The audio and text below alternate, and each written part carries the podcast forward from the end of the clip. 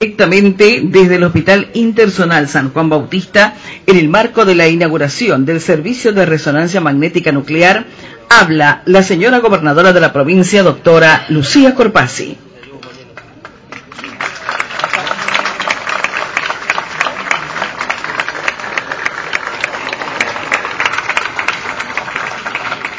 Muy buenos días, señor Ministro de Salud Ramón Figueroa Castellano, señora directora del hospital, doctora Silvia López, señor ministro de Obras Públicas, señor intendente de la capital, Raúl Jalil, perdonen, he roto todo el protocolo, este, señor vicegobernador, ingeniero Solajay, señor presidente de la Cámara de Diputados, señor ministro de Gobierno, secretario de Seguridad, señores senadores, director de la maternidad, director del Hospital de Niños, queridos colegas, compañeros de trabajo. La verdad que para mí, cada vez que vengo al hospital, es como recordar momentos muy hermosos de mi vida. Yo siempre digo que tal vez el mayor cariño lo recogí, lo recibí de pacientes que concurrieron a este hospital, que he pasado muchísimos años y yo a veces ya ni recuerdo la cara de ellos. Me los encuentro en el interior, o me los encuentro a lo mejor en el supermercado y me dicen, usted no se acuerda, pero usted me atendió cuando tal cosa, o usted la atendió a mi mamá cuando tal cosa. Y lo dicen con tanto cariño, que yo repito, que no hay nada que compense la devolución de afecto. Y tiene que ver con lo que dice la doctora López. La verdad que yo, médica, recibía un sueldo para atender los pacientes como todos. Y por lo tanto, si fuéramos a que es lo mismo que un cajero automático, nadie tiene por qué darme las gracias ni decirme las recuerdo. Pero díganme si a cada uno de ustedes, cuando un paciente les reconoce el trabajo, no es una caricia en el alma que les queda para siempre. Yo digo, no se trata de agradecer, se trata simplemente de establecer ese reconocimiento por el trabajo del otro.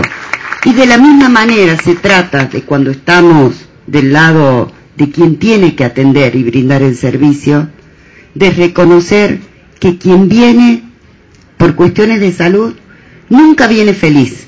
Y efectivamente lo decía en el Hospital de Niños, y ahora más que nunca, viene con una carga de emociones muy pesadas, que muchas veces la vuelca en la enfermera, la vuelca en el médico, la vuelca en la administrativa, y está en nosotros hacer el esfuerzo para pensar que circunstancialmente, en ese momento, quien está de este lado del mostrador, está en mejores condiciones para abrazar, para sostener, que el otro que está con tanta angustia.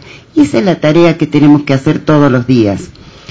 Yo, la verdad, cuando asumí el gobierno, bueno, ya van a ser ocho años, nunca dejé de pensar que mi profesión era médica.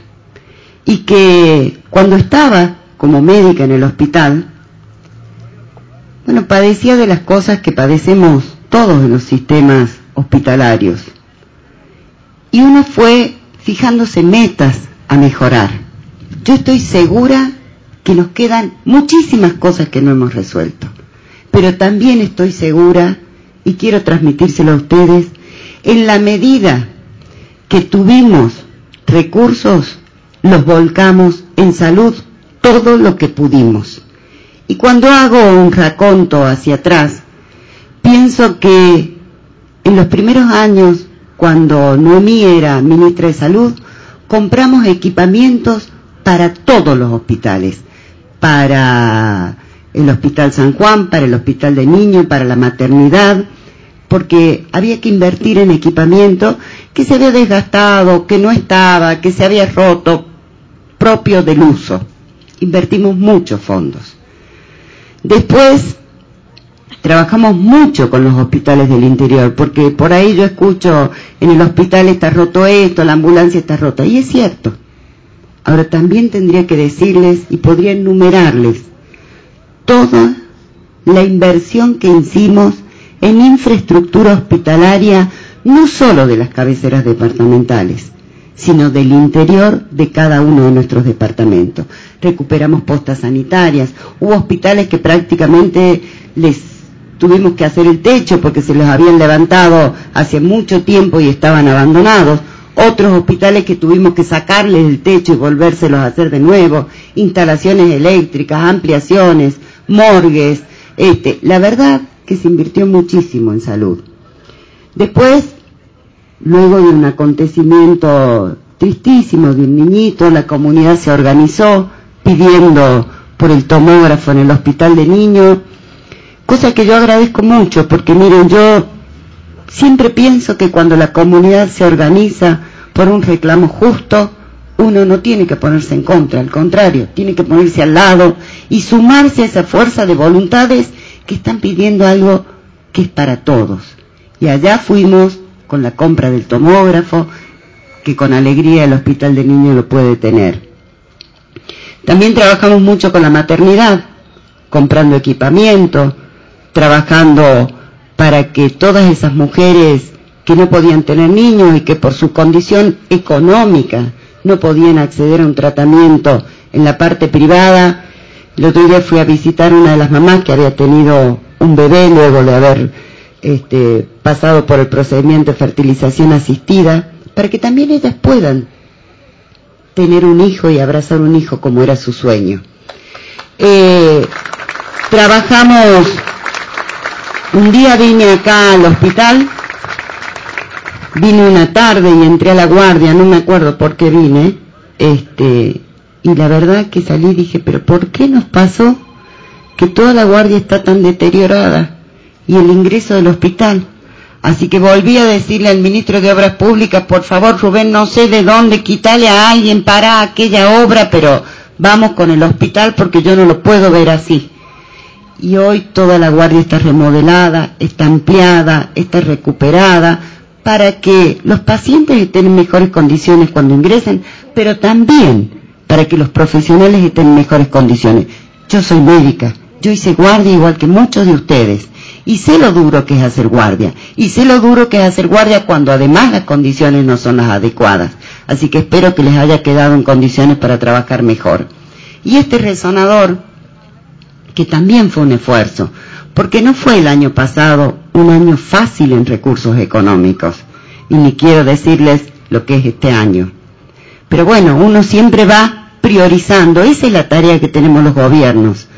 Los, los que gobernamos tenemos la obligación de no gastar a nuestro antojo, sino gastar priorizando cuáles son las necesidades del pueblo y en este caso de la gente que concurre a los hospitales. Un resonador era muy importante para nosotros, va a ayudar mucho en todo lo que es traumatología, en todo lo que es neurología, creo que nos hacía que era indispensable ya tener un resonador. Entonces juntamos recursos de todos lados, un poquito de acá, un poquito de allá, para comprar el resonador. Y la verdad que yo, por supuesto que sabía que había que hacerle la jaula al resonador, pero nunca me imaginé lo que salía. Y cuando vimos lo que salía dijimos, bueno, contábamos con la mitad presupuestada y nos faltaba la otra mitad, y por eso nos demoramos hasta que juntamos otra vez para poder hacer la jaula y que tenga las seguridades que tiene que tener. Hoy es una realidad. Y yo quiero pedirles a todos, de verdad, que cuidemos estas cosas porque no son mías, ni son de cada uno de ustedes, son de todos los catamarqueños, y que de verdad las pongamos al servicio de los que vienen acá, que esto no es propiedad de ninguno individualmente, es una propiedad colectiva que la tenemos que cuidar como la más valiosa de nuestras propiedades, que sirva, que esté al servicio de la gente, que podamos resolver rápidamente los problemas de salud de la gente que viene a este hospital. Y que en momentos difíciles, más que nunca, nos pongamos en el zapato del otro, porque vuelvo a decir, si los profesionales de la salud, si los enfermeros, si la ordenanza, este, si el administrativo, nos resulta difícil vivir el día a día por la cuestión económica, no tengan dudas que el que golpea la puerta del consultorio les resulta mucho más difícil. Nos abracemos a él, lo ayudemos a él, tratemos de entender la situación de él y todos juntos, porque siempre hay esperanza, porque siempre hay esperanza, con muchas ganas, con mucha solidaridad, vamos a salir de esta coyuntura que está atravesando nuestro país. Muchísimas gracias. Quiero hacer un reconocimiento a la directora del hospital, porque es mujer, porque lo lleva muy bien al hospital, porque es cirujana, y porque yo, que la conozco de hace mucho tiempo, sé lo que le costó ejercer la cirugía en nuestra provincia, siendo la segunda, Silvia, no es casi cirujana, hay muy poquitas, la segunda cirujana en nuestra provincia. Todo un orgullo, Silvia. Muchas gracias.